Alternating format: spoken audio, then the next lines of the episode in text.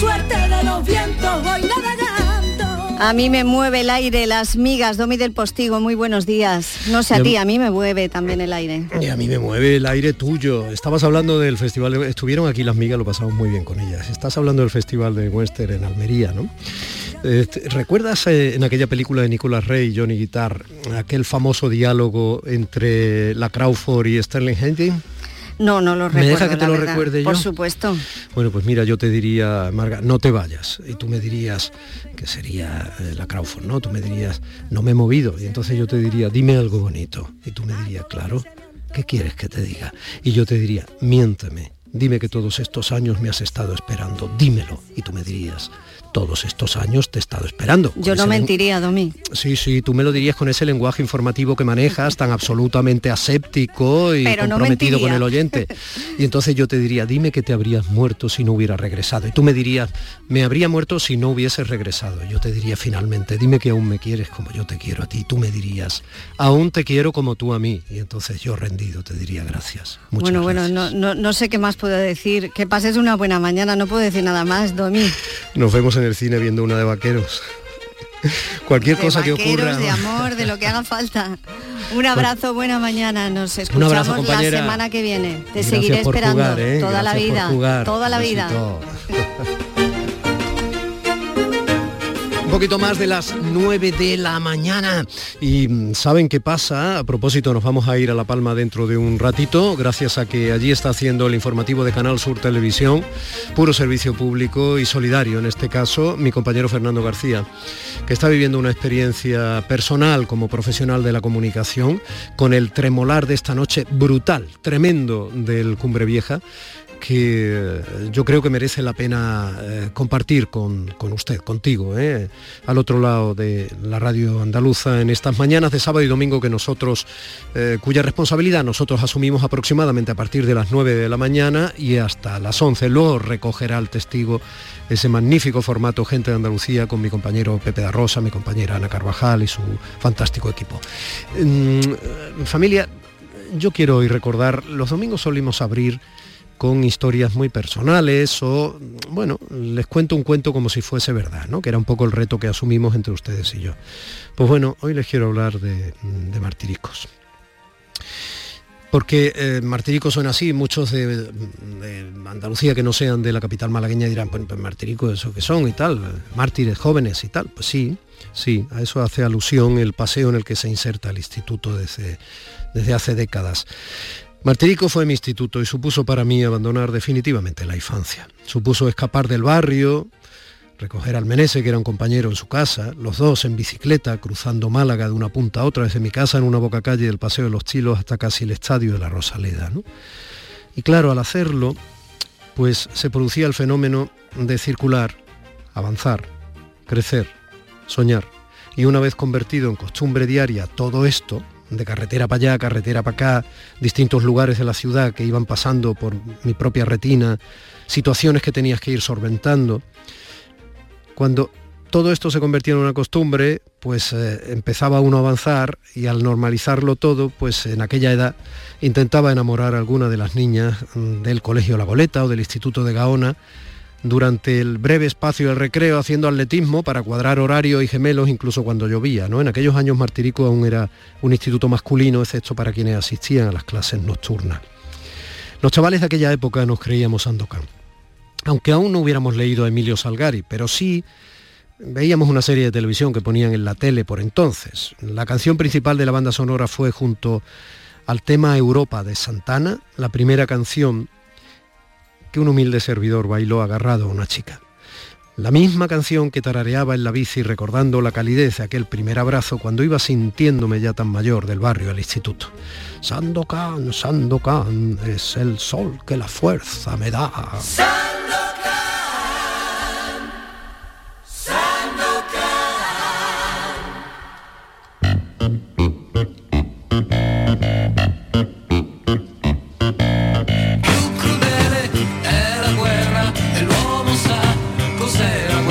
El Instituto Nuestra Señora de la Victoria, como había que escribirlo en la matrícula oficial, fue mis compañeros y fue, sobre todo, mis profesores. Todos ellos fueron mi instituto. Como mi instituto fue el grupo del cura José Luis Linares, que me daba religión y solidario asociacionismo antes de mi agnosticismo, como lo fueron los rigurosos latines de Ana María Lises, la figura inamovible e irreductiblemente elegante del Pipa, aquel profesor de inglés que sin serlo era más british que el Támesis, y la amistad postrera con mi admirado profesor de historia Juan Antonio Lacomba como fueron mi viejo instituto también los bocadillos de la vieja, aquella virtuosa señora, es que le decía a todo el mundo así, ¿no? Aquella virtuosa señora del menaje en el cuartillo del bar que daba tantas pasadas sobre el bollo con el cuchillo de untar que siempre parecía devolver más mantequilla al envase original que la que había puesto en nuestro bocadillo. Era mágico, era sorprendente. Y como lo fueron las vueltas y vueltas que nos hacía dar aquel patio duro de cemento cuando nos tocaba con él educación física, el radiofonista Antonio Guadamuro, que ya anda desde hace años poniendo discos dedicados a Los Ángeles. Aún tengo despierto el recuerdo de su búho musical. El Búho Musical, aquel programa en la FM de Radio Popular al que enviábamos notitas con dedicatorias a la niña que nos gustaba y esperábamos despiertos como búhos toda la noche a que nos pusieran en la radio nuestra canción, que no pocas veces era esta.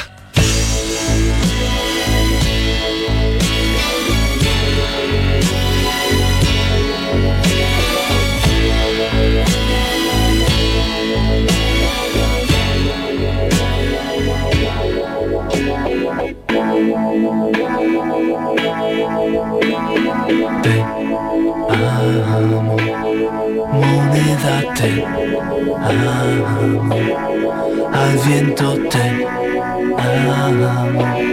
Si sale cara, dirá que tu amor está muerto, yo te... En la radio hay que elegir. Yo sé que hay una parte importante de las generosísimas personas eh, de una punta a otra de Andalucía que ahora mismo me están oyendo, que no conocen la canción. Pero también sé que hay una parte que, queriendo o sin querer, estés haciendo lo que estés haciendo. Vayas en el coche, te hayas tirado a correr un rato por la calle haciendo fútil, estés preparando el desayuno a los niños o a tu pareja, sea la que sea, lo que sea, me da igual. Estás tarareando esto. de mi propio fracaso. Hoy necesito tener. Mientras eh, las materias, las asignaturas, las responsabilidades el trabajo de los profesores, del PAS, de todo el personal, desde el que limpia hasta el que arregla la administración, hasta de las decisiones que se toman en el claustro. mientras todo eso va ocurriendo disciplinadamente, formateando los contenidos de cada curso en el instituto, el adolescente que en el instituto va poco a poco formándose, en su cabeza tararea estas cosas.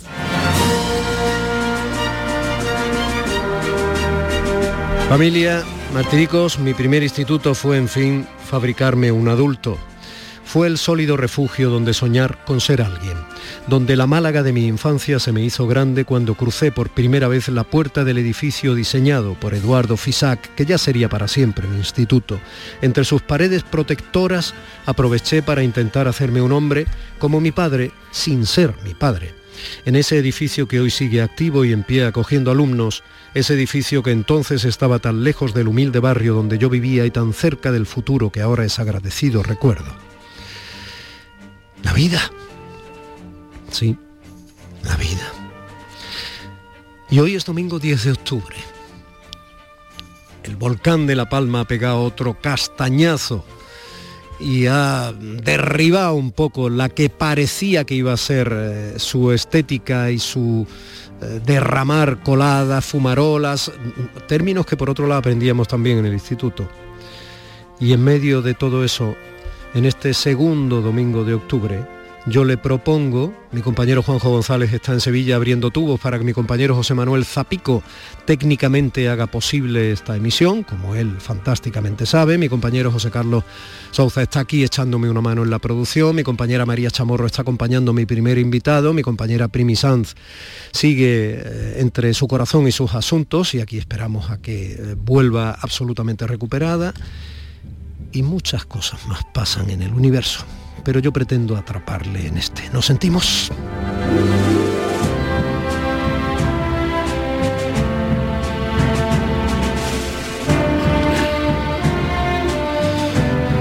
Diego, te tengo esperando ahí en los estudios de Canal Sur Radio en Sevilla. Yo te hablo desde aquí, desde Málaga. Buenos días. Hola, buenos días, Domi. Bueno, pues eh, Diego Palacios es el actual director del instituto que popularmente yo sigo llamando Martiricos y es uno de los hacedores, eh, junto a Julia Alpino, que es la directora del Instituto Gaona, del Instituto Vicente Espinel, de ese, de ese recordatorio, de ese homenaje de esa especie de celebración que cumple 175 años en, en su origen, en la lógica de las cosas, en la existencia del que fue uno de los primeros institutos importantes, pues prácticamente en toda España. De eso hablaremos ahora. ¿Todo bien, Diego? ¿Estás tomándote un cafelito? Sí, sí, aquí tomando un café en Sevilla. Curioso, el director del Instituto de Málaga, viniendo esa Sevilla el fin de semana, que tenemos puente allí, y bueno, pues disfrutando de esta ciudad también maravillosa y aquí compartiendo contigo una mañana de radio. Qué bien, pues yo estoy encantado de tenerte ahí y de que como sé que valoras y amas también este medio, la radio, sabes que es absolutamente lógico que yo ahora mismo dé un salto a La Palma. Efectivamente.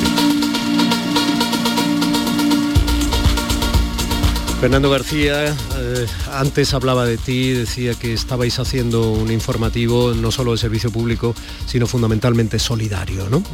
Y ahí estáis en La Palma, te vi en, en el Noticias 2 anoche. Mm, intuyo, al margen de lo que hemos hablado esta mañana, intuyo que todo esto te está eh, produciendo no solo aprendizaje profesional, sino que te está emocionando. Mm. Sí, mucho, Domi. Buenos días. Buenos días. Eh, sí, me está emocionando. Es la primera vez que me emociono cubriendo un, una noticia, ¿no? Porque esto es una noticia, al fin y al cabo, ya eso hemos venido a buscar la unión que hay entre La Palma y Andalucía, entre Andalucía y La Palma, que es mucho más de lo que podamos pensar todos, ¿no?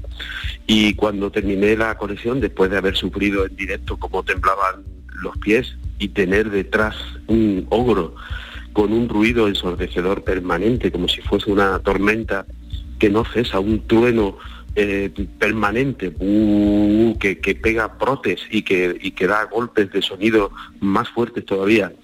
Y, ver la cara de la gente, de, por una parte de, emoción y por otra de preocupación y de miedo, de miedo de no saber qué va a pasar, cómo puede evolucionar esto, cuánto va a durar, si este zumbido que está pegando en este momento dura dos segundos o dura dos minutos, hasta dónde va a llegar la lava, eh, cuándo vamos a recuperar aquí la, normalidad. ¿no? Entonces es una mezcla de, privilegio por cubrir un acontecimiento que nunca en mi vida pensé que, me iba a tocar. Agradezco por supuesto a la empresa que, haya pensado en mí para venir aquí.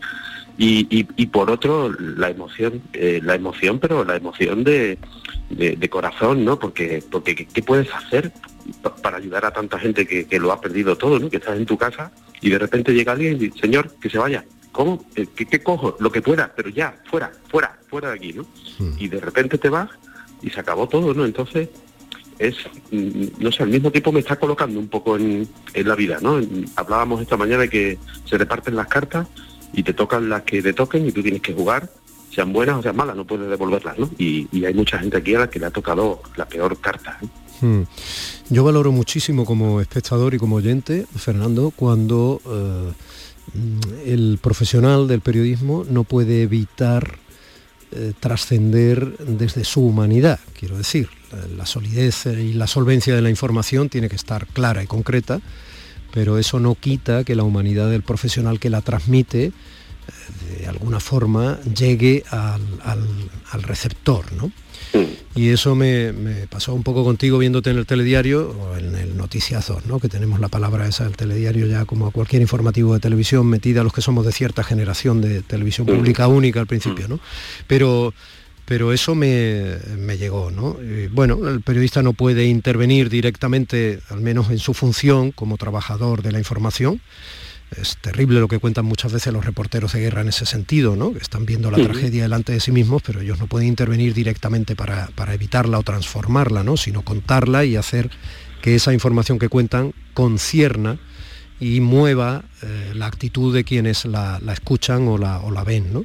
Pues eso y la incapacidad, Domi, y la incapacidad porque me siento incapaz de contar todo lo que hay que contar. Es imposible, o sea, es tal la impresión que que me faltan palabras, es una expresión muy recurrente, pero, pero no me sale otra ahora mismo, me faltan, hmm. ¿cómo puedo yo contar lo que estoy viendo? Es imposible, es imposible, esto es de tal magnitud y de tal envergadura que me falta, me, falta profesión para, para, para, contarle a la gente lo que, lo que está pasando aquí. Es, es una cosa eh, formidable en todos los aspectos, ¿no? En los buenos y, en los malos, ¿no? Hmm.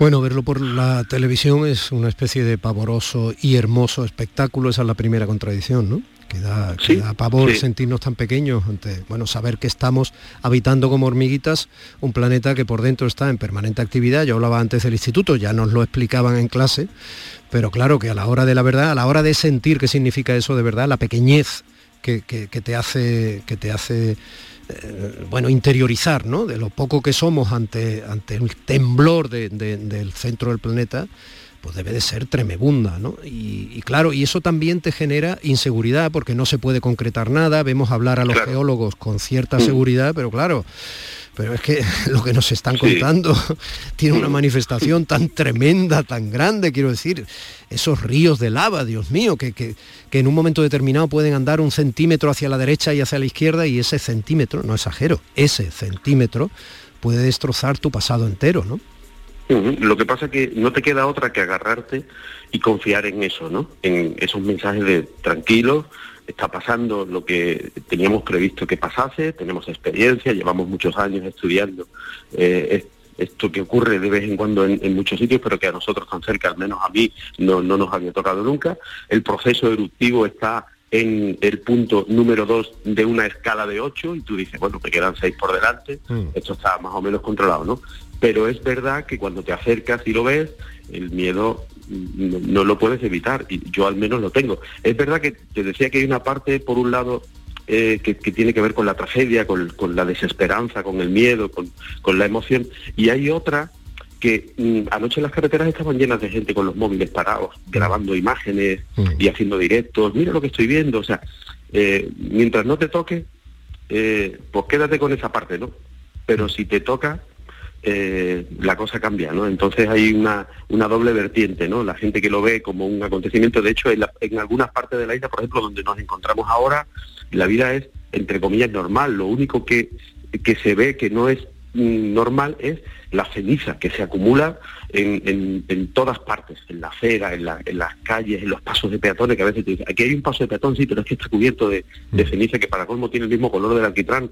Entonces, hay vida normal y a unos kilómetros hay una auténtica tragedia, ¿no? Entonces, eh, con, encontrarte con, con esa montaña ahí escupiendo lo que va escupiendo, decían anoche algunos expertos que estas explosiones que se suelen producir tienen que ver con que se va acumulando eh, material en, en, la parte del cráter, en la parte alta, hasta que llega a producirse una especie de obstrucción y que la lava intenta salir y no puede y no puede y no puede, hasta que rompe esa especie de tapón y cuando lo rompe, lo rompe como, como se pueda romper y por eso esos trozos que, que, están cayendo del cono que está arrastrando, la lava que sale, decían ayer que está arrastrando bloques que podrían tener el tamaño de un edificio de tres plantas. Mm. Imagínate de lo que estamos hablando, Domi, ¿no? Entonces, mm. eh, vuelvo a lo de la incapacidad, ¿no? Para tratar de, transmitir la magnitud de, esto que estamos viendo. Mm.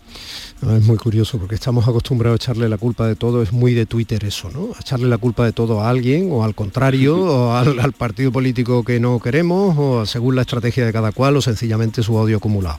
¿A quién le echan la culpa de que tiemble el suelo y la tierra escupa lava. A, a te toca y te toca. Y, y, cuando te toca te das cuenta que de verdad lo importante en la vida es que lo más importante sea lo más importante y que lo primero es lo primero y que lo segundo es lo segundo y que no perdamos más el tiempo en anécdotas, ¿no? Y que aprovechemos cada segundo que tenemos porque no sabemos qué va a pasar mañana. Esto es un ejemplo constatable de, que la vida es así. Esto es la vida. Te toca y te toca. Y hay cosas que tú controlas y puedes controlar y arreglar y hay otras que te llegan y te llegan, ¿no? Entonces lo único que podemos mostrar es nuestra ayuda y solidaridad con todas las personas que lo están pasando muy, muy, pero que muy mal.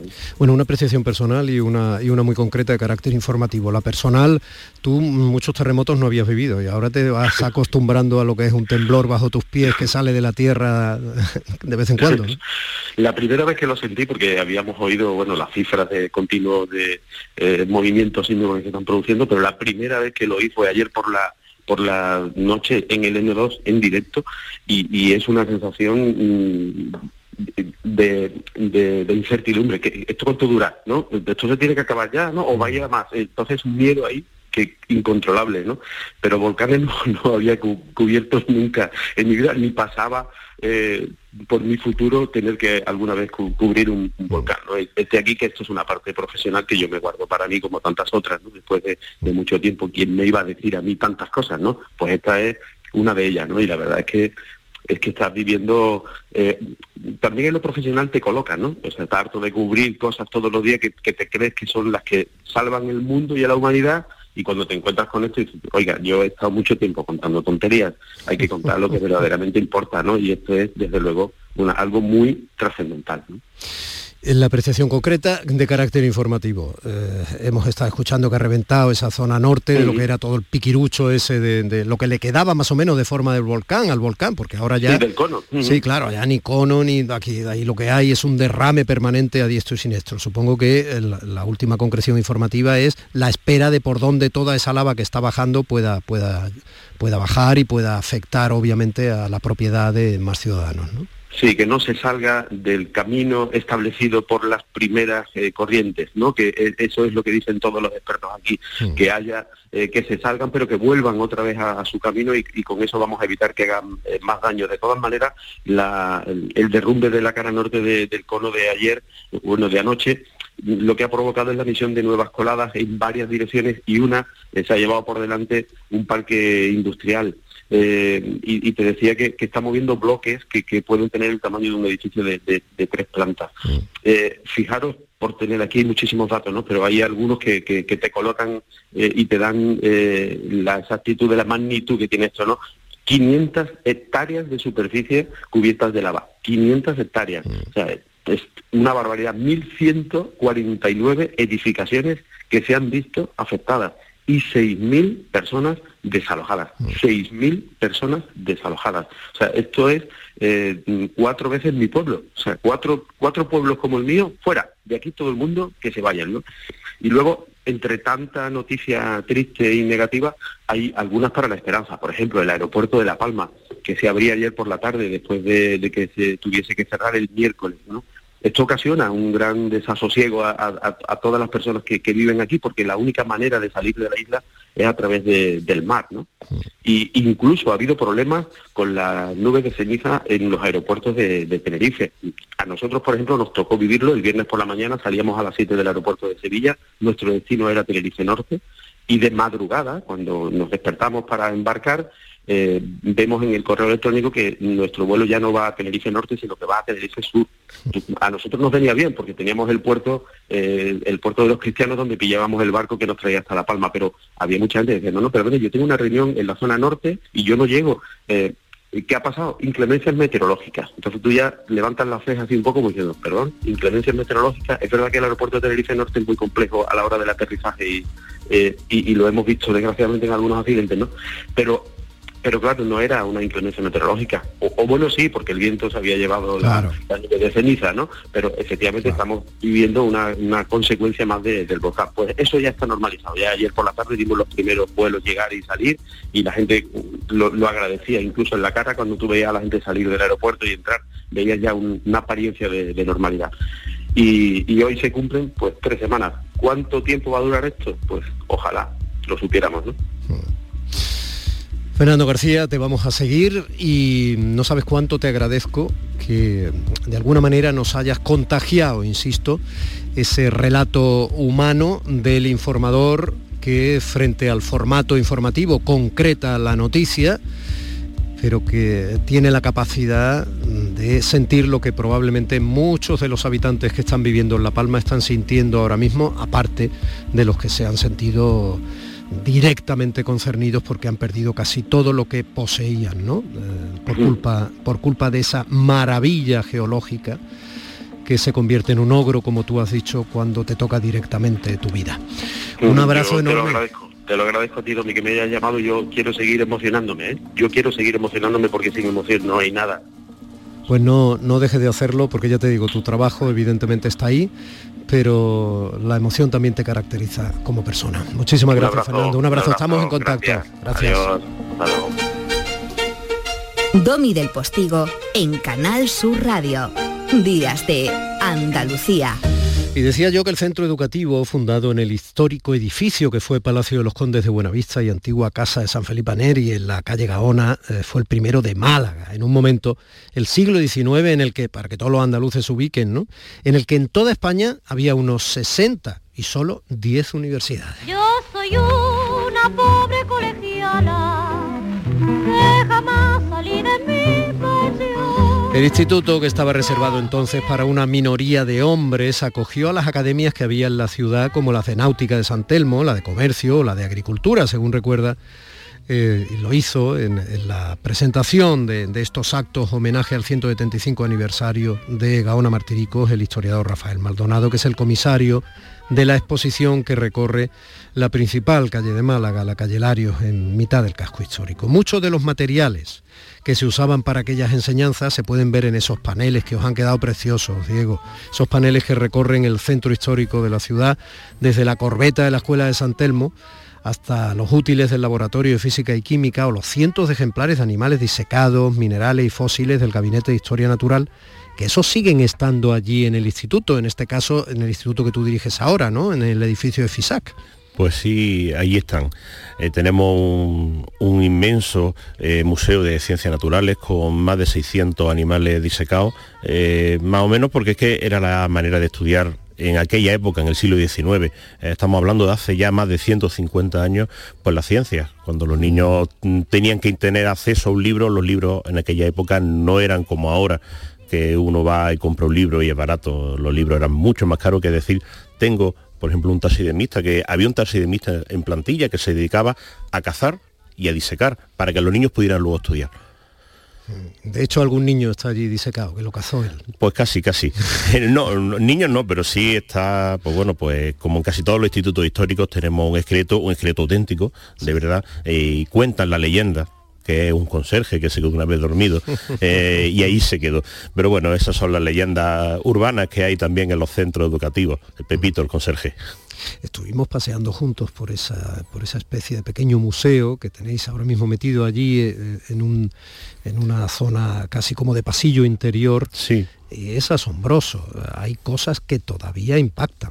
Sí, sí, es, impactante eh, porque tenemos especies de, todo el mundo, desde un ornitorrinco, yo a los niños les digo muchas veces Perry y el ornitorrinco, lógicamente esa serie de dibujos animados nos ha hecho conocer ese animalito, eh, un quebrantahueso impresionante, de verdad, mmm, yo cuando estuve en Londres viendo el Museo de Historia Natural, que tiene un quebrantahueso, mmm, no tienen ni punto de comparación el que tenemos nosotros con el que tienen ellos, más le gustaría al Museo de Historia Natural tener ese pedazo de quebrantahueso que tenemos nosotros, un buitre leonado con la ala abierta que tiene dos metros de envergadura de ala a ala. Eh, tenemos cosas impresionantes, un cocodrilo del Nilo y bueno, también es cierto que eso ya lo tenemos escondido porque no se puede exhibir, pero tenemos incluso también un feto humano, eh, porque era la única manera de estudiar la vida antes de la vida, eh, hace 150 años. Lógicamente no es un museo mmm, actual, es un museo de historia y un museo en el que se ve cómo se estudiaba, cómo se era la historia en, en aquella época.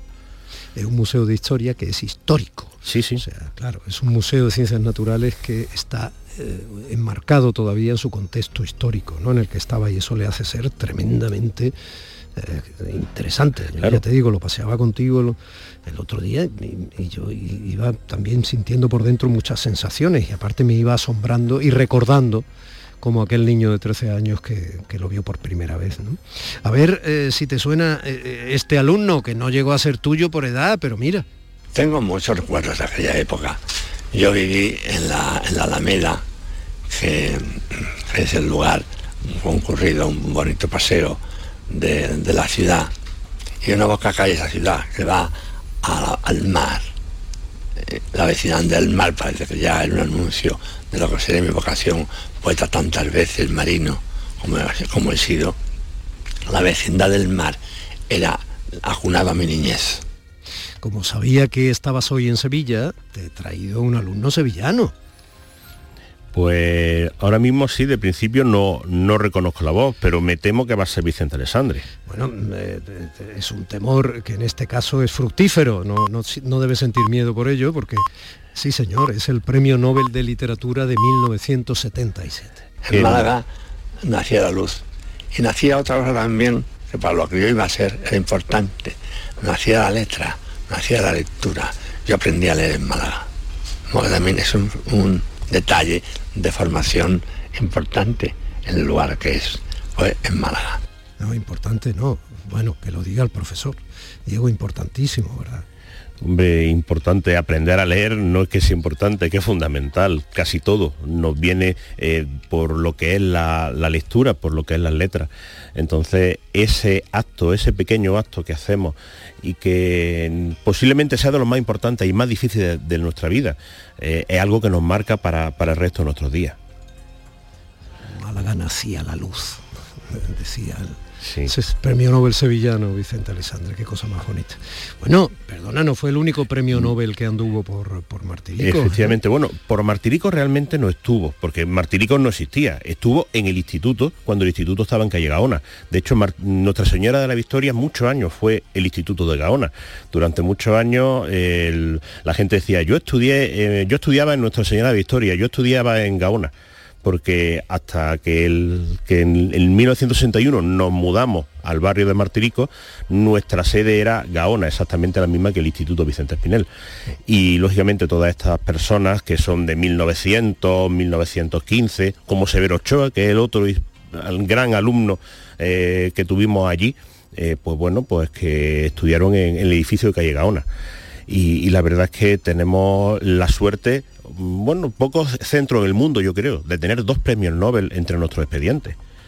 Y ahí se conservan, en eso sí que se conservan martiricos, los dos expedientes, tanto de Vicente Alessandre como el expediente de, de Severo Ochoa, como el de otra muchísima gente, como por ejemplo Pablo Ruiz Picasso, que hizo el examen de ingreso por allí también en, eh, en el Instituto de Málaga.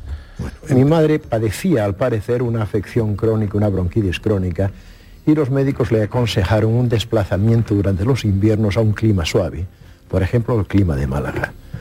De modo que cuando yo había cumplido más o menos siete años, nosotros empezamos a desplazarnos, toda la familia, mi madre, mis hermanos, hermanas y yo, a Málaga y volvíamos a Asturias en el verano.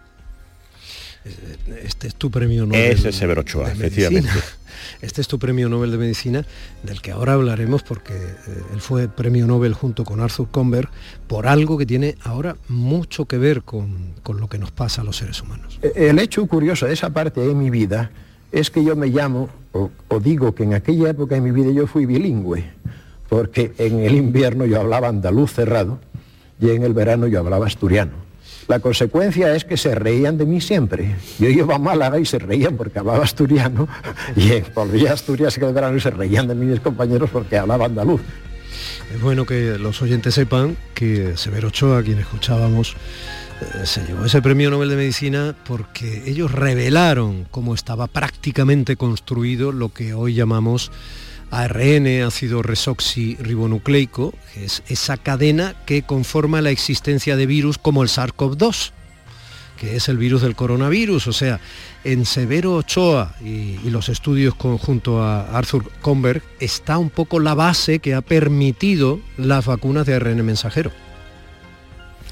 Pues, pues sí, y es cierto que son estudios que se empiezan a hacer hace muchísimo tiempo, estudios que muchas veces se hacen simplemente por estudiar, por ir avanzando, por ir teniendo conocimiento y que al cabo de los años descubrimos que tienen unas aplicaciones pues, fundamentales y que gracias a ellas pues bueno pues estamos saliendo de, la crisis de, del coronavirus.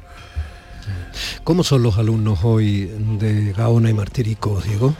Pues son muy, son muy diferentes a, a, lo, a, los alumnos de, de hace unos años, no porque sean distintos, porque yo creo que los jóvenes y los niños de, ahora son muy parecidos a los, de, a los de antes, a los de hace 50, 100, 150 años, siguen siendo niños. Lo que pasa es que tenemos una diversidad enorme. La sociedad ha cambiado, la sociedad es una sociedad diversa y ahora mismo, pues bueno, pues tenemos en Martiricos tenemos 27 nacionalidades diferentes.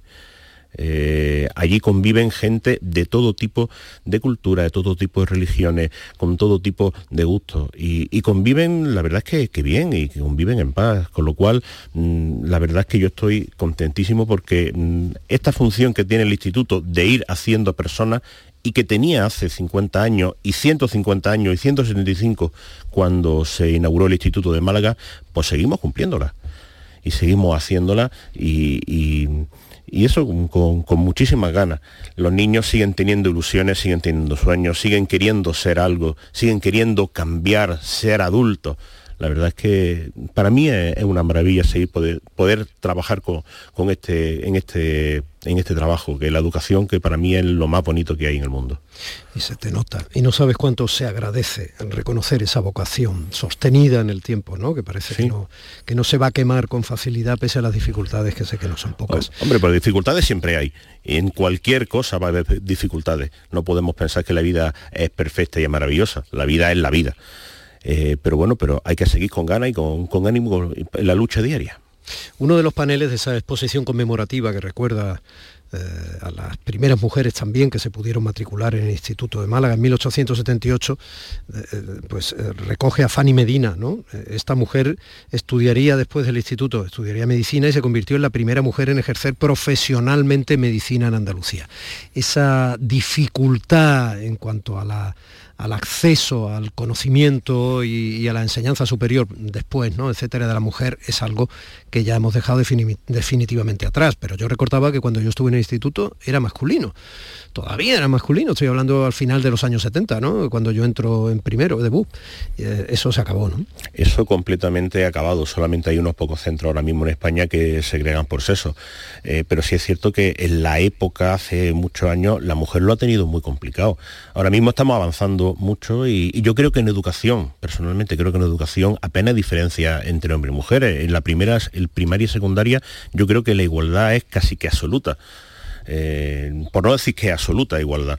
El trato entre hombres y mujeres es completamente la misma, pero eso ha costado mucho trabajo llegar a, eso, a esos momentos.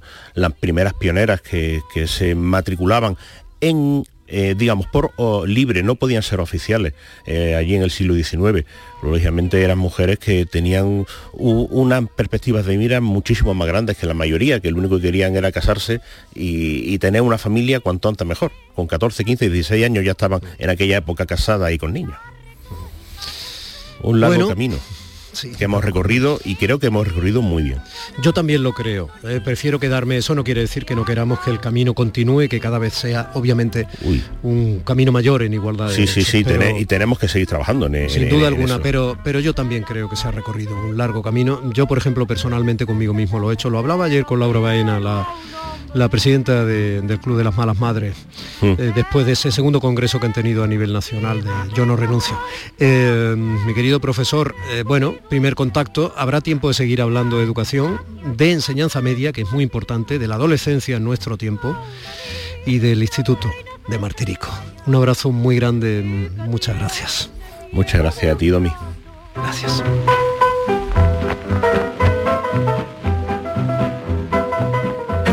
En Canal Sur Radio, Días de Andalucía, con Domi del Postigo.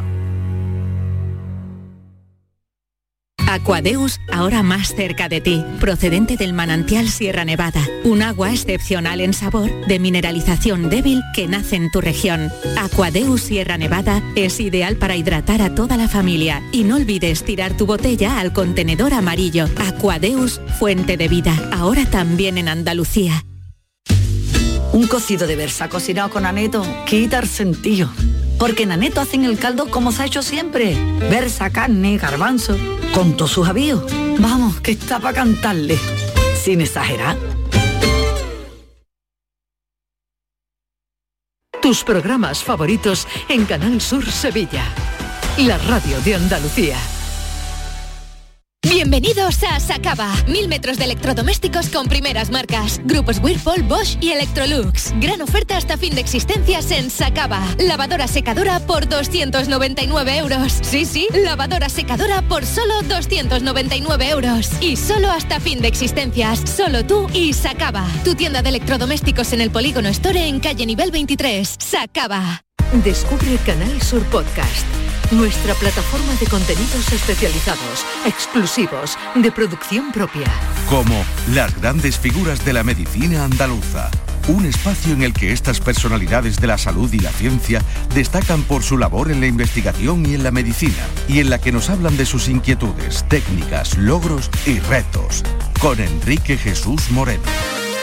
Canal Sur Podcast. La tuya. Jesús Ni el Vigorra, del Mariló Maldonado, ni el de la Yuyu, botella. Rafa Los Cremades, retos más difíciles a los Domi que del se enfrenta Postigo, nuestra Pepe generación La están en la Rosa. vida. Todos están en Canal Sur Radio Sevilla. Nuestras vidas se han visto alteradas como consecuencia de la COVID-19. Según la experiencia adquirida en emergencias pasadas, se espera que las necesidades de apoyo psicosocial y en materia de salud mental aumenten considerablemente en los próximos años. Invertir en programas de salud mental es ahora más importante que nunca, por una salud mental de calidad para todos. Federación Andaluza de Asociaciones de Salud Mental en primera persona. Ni el challenge del papel higiénico, ni el de la botella. Los retos más difíciles a los que se enfrenta nuestra generación están en la vida real, como el famoso encontrar trabajo challenge o el independizarse challenge. Y aunque para superarlos necesitamos vuestro apoyo, aceptamos el reto. Súmate en aceptamoselreto.com. FAD 916 15 15. Las mañanas del fin de semana son para ti, con Andalucía en la radio, con toda la luz, el talento y la alegría de nuestra tierra, con nuestra historia, cine, flamenco y toda la actualidad del fin de semana. Días de Andalucía, con Domi del Postigo, los sábados y domingos desde las 9 de la mañana. Quédate en Canal Sur Radio, la radio de Andalucía. Oye, Harry, ¿sabes que ya puedes descargarte la nueva app de Canal Sur Radio? ¡Qué maravilla! ¿Has oído eso, Marlenber? ¡Ole, su primo! Ahora mismo me la bajo. En la nueva app de Canal Sur Radio, Harry, puedes escuchar los cinco canales de la radio pública de Andalucía. Canal Sur Radio, Radio Andalucía Información, Canal Fiesta, flamencoradio.com y Canal Sur Radio Música. Y además todos los podcasts, la radio a la carta y la programación local de todos nuestros centros. Harry. No esperes más y hazte ya con la nueva APP de Canal Sur Radio. Sí, señor. Quédate en Canal Sur Radio, la radio de Andalucía.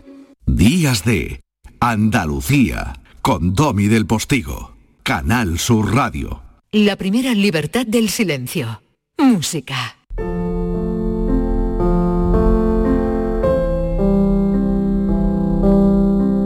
Qué cosa tan delicada, ¿eh?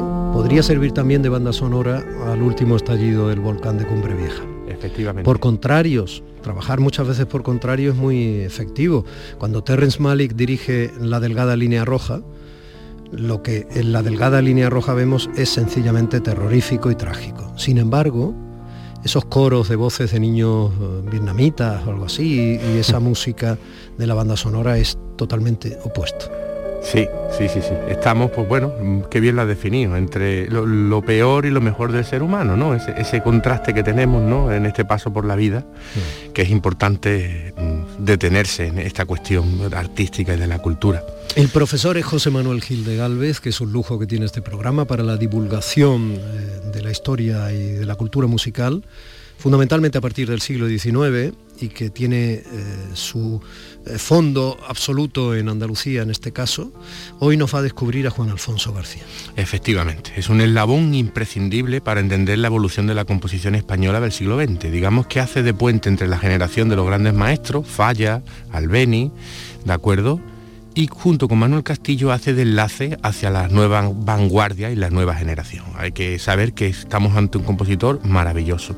Oriundo de los Santos de Maimona se trasladó a Granada en el 46 a Íllora y luego ingresa en el seminario, donde allí conoce a Valentín Ruiz Arnar, que es el maestro de capilla. Posteriormente se hace organista titular de la catedral y eh, profesor del Seminario Mayor de Granada. Estamos aún con un maravilloso compositor, fundamentalmente, aunque tiene muchos registros, pero fundamentalmente es el más importante compositor de música religiosa del último siglo, eh, del último tercio del siglo XX. ¿de acuerdo? También destaca su faceta de poeta. Eh, compuso muchas piezas sobre textos de Juan Ramón Jiménez Machado y de Federico García Lorca, al que le tenía gran devoción y le, compuso una pieza denominada Campanas para Federico. Si le parece al oyente, vamos a ir un poquito de su primera pieza que compuso para piano en homenaje a Manuel de Falla.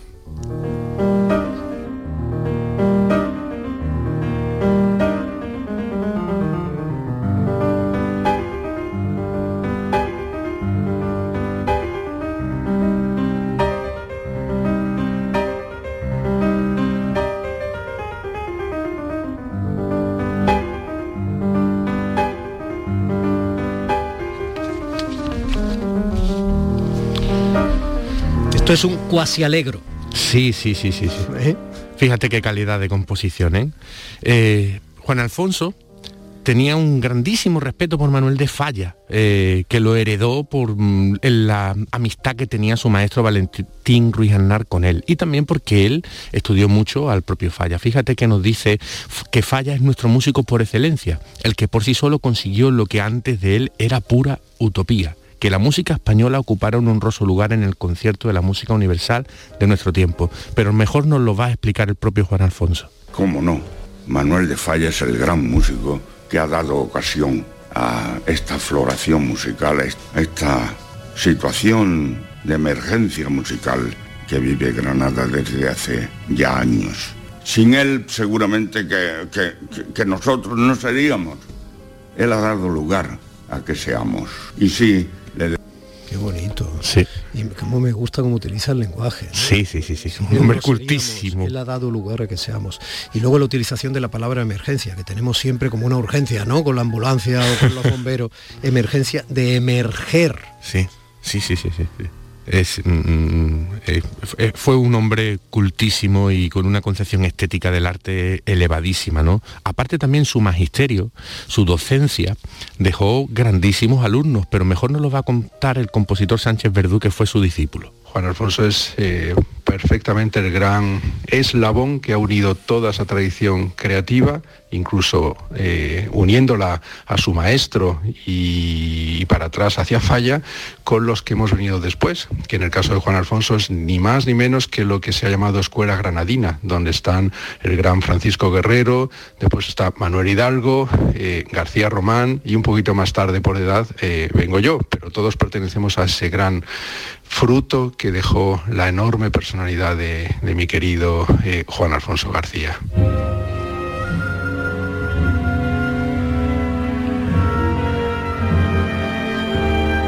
Esto duele, ¿eh? me encanta cómo se... Esto es Señor, me cansa la vida. Eh, no, este es el epitafio a Manuel Castillo. Ah, vale, vale, vale. Sí, que dirige Sánchez Verdú con la orquesta Manuel de Falla, porque Castillo y, mm, y Juan Alfonso Un sevillano y un granadino. Eso, es, tenían una grandísima amistad. Eh, eh, de hecho, Castillo le hace un prólogo maravilloso a- a- al libro que escribió Juan Alfonso sobre Falla y, y- y le recuerda una cita de Falla que dice, pobres los que, alucinados por la flamante belleza del arte nuevo, rechazan el antiguo, ¿no?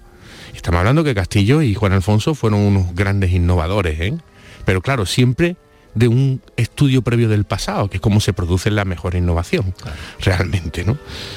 Bueno, eh, en, en ese registro de la música religiosa, él fue un- uno de los grandes, ¿no? Tiene una gran conciencia estética, una gran espiritualidad y todo esto le lleva a tener un mundo sonoro muy particular. Tiene un grandísimo catálogo donde destaca Paraíso Cerrado. Si te parece, ahora sí podemos escuchar Me cansa la vida, que te va a encantar. Señor, me cansa la vida.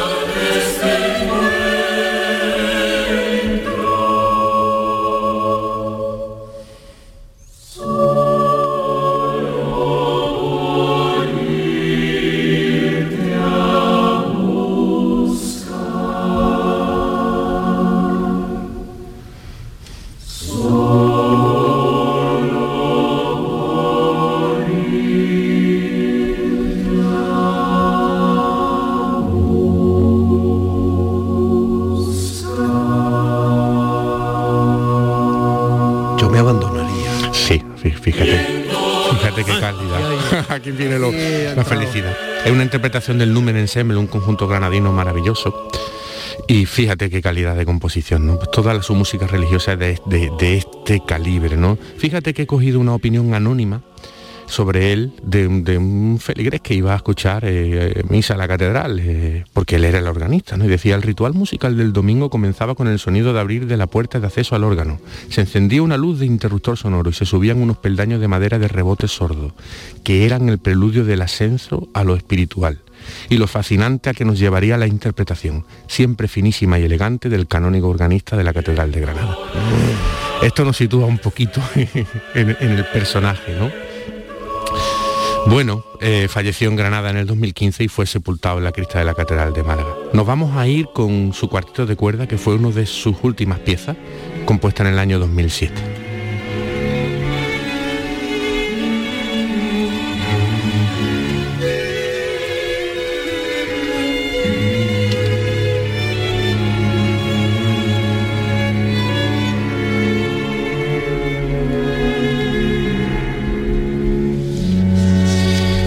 Mira, vamos a hacer una cosa, profesores. José Manuel Gil de Galvez, de nuevo te agradezco de verdad el servicio público que estás haciendo, además de manera tan entretenida y al mismo tiempo tan sólida en la documentación y en la manera de divulgarla, eh, con eh, todos estos autores, compositores, intérpretes, personas fundamentales de la historia de la música desde el siglo XIX que tienen su entronque directamente con alguno de los lugares de Andalucía. Te voy a invitar a que entres en, en- en- bueno, pues está bastante cercano un poco a los años de los que hemos estado hablando con Juan Alfonso García, que entres en el ámbito picasiano.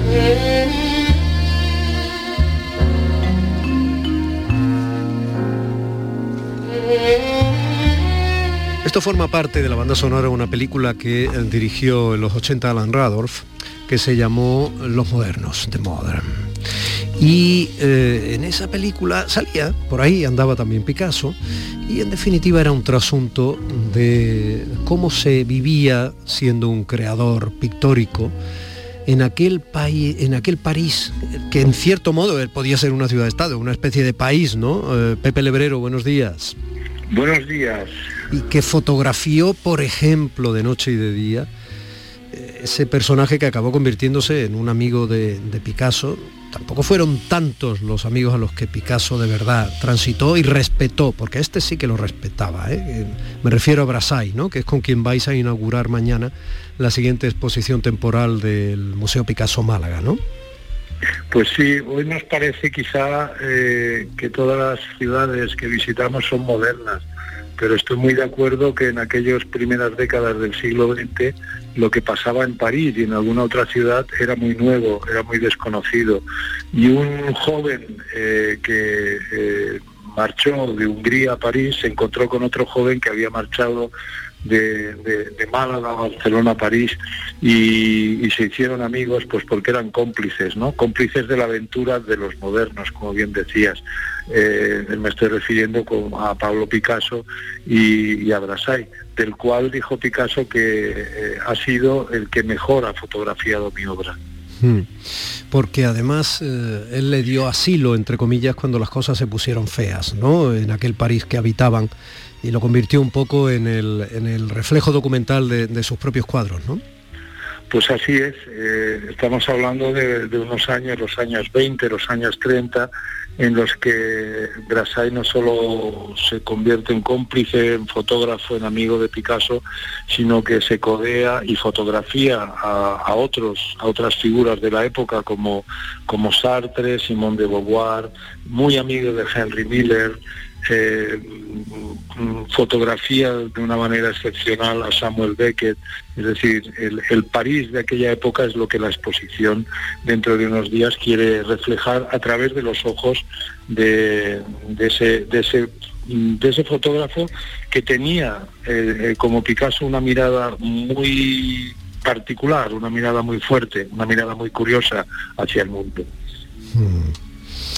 Y mm, la curiosidad nos lleva a ampliar un poco más. Si mañana en Málaga se estrena ese París de Brassai, esas fotos de la ciudad que amó Picasso, eh, se ha estrenado esta semana un cara a cara del propio Picasso con los maestros antiguos en el Museo de Bellas Artes de Sevilla. Estará en Sevilla hasta el próximo 6 de febrero, pero me encanta, es una colaboración Sevilla-Málaga, Málaga-Sevilla que volverá luego al Museo Picasso, ¿no?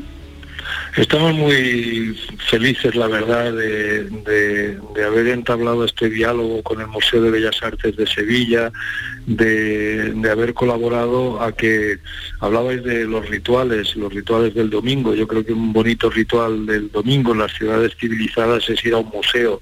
Quien vaya hoy mismo al Museo de Bellas Artes de Sevilla, en aquel entorno y aquella plaza tan hermosa, y se pasee por la colección, por esa colección permanente dedicada al barroco eh, sevillano y dedicada al siglo sobre todo XV, XVI, XVII, se va encontrando con esos cara a cara, con esas obras de Picasso que eh, eh, ubicadas en sitios estratégicos en la, en la, en la colección pues están de algún modo dialogando con otras obras de, maestros o de, pintores antiguos, pues eh, como, como el Greco o, como Zurbarán.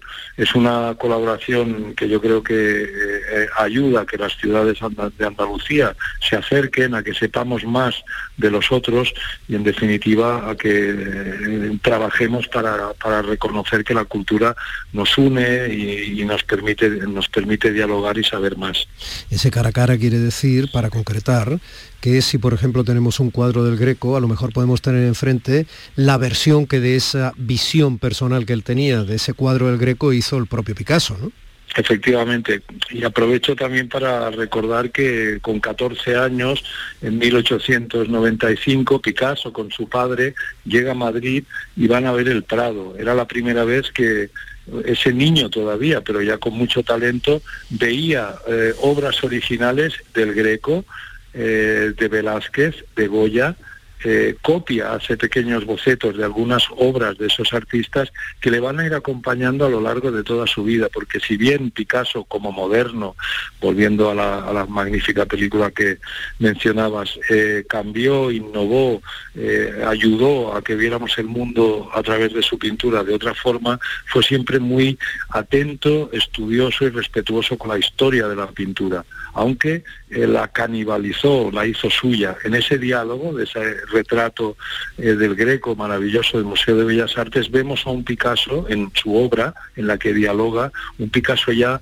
eh, mayor, el viejo Picasso, el mago, que ya no tiene, no tiene prejuicios, no tiene, eh, digamos, cortapisas y pinta como quiere, pero se interesa en esos personajes antiguos a su manera, a su manera moderna. Te abierto que tiene seducido al profesor Gil de Galvez que lo tengo aquí al lado, te está escuchando y lo tienes completamente seducido. ¿eh? O sea, quiero decir que de aquí pueden hacer, pueden hacer una, una, bonita amistad, o yo qué sé, vosotros veréis más cosas allá vosotros, a pesar de vuestras familias heterosexuales. Yo no entro en... Pues qué pena que no estoy ahí, porque en estos tiempos conseguir seducir a alguien es todo un éxito. ¿eh? eso, eso es algo que sabía, por ejemplo, muy bien este personaje. Yo nunca me he olvidado España y siendo cada vez al extranjero se vuelve uno más español aún. Pero ya sabe usted que yo he vivido aquí toda mi vida y que mi madre, mi mujer, mi hermana y mis niños son de aquí. De modo que es usted más español cada vez cada vez más español. Y ahora verá usted cuando si usted se va al extranjero, cada vez se vuelve uno más español, como un francés seguramente es así. Eh, ¿Desea usted ir a España físicamente? Físicamente sí, pero ahora ya lo sabe usted que no.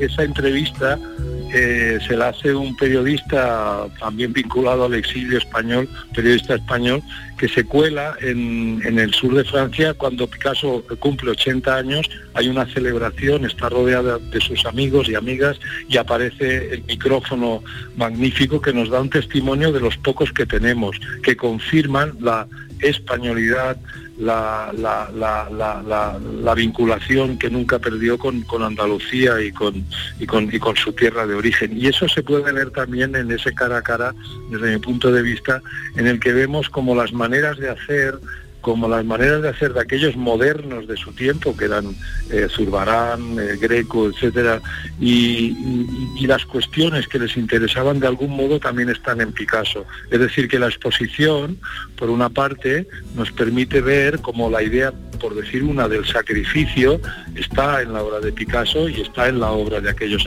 pintores barrocos, de modos distintos, y también comprender cómo Picasso aprendió de las técnicas en el cine, en la música, la técnica es fundamental. Hoy vivimos la cultura de una manera que parece que lo técnico no tiene importancia, pero no hay un buen músico tiene que dominar la técnica. Picasso dominaba su técnica. Claro, para quienes creían que solo hacía garabatos porque le salía de los talones. José Lebrero Stals, director del Museo Picasso Málaga, ya sabe cuánto se le admira y quiere. Un abrazo. Admiración mutua y gracias por ocuparos de la cultura. Gracias a ti quiero, te querré, te quise siempre, desde antes de saber que te quería. Te dejo este mensaje simplemente para repetirte.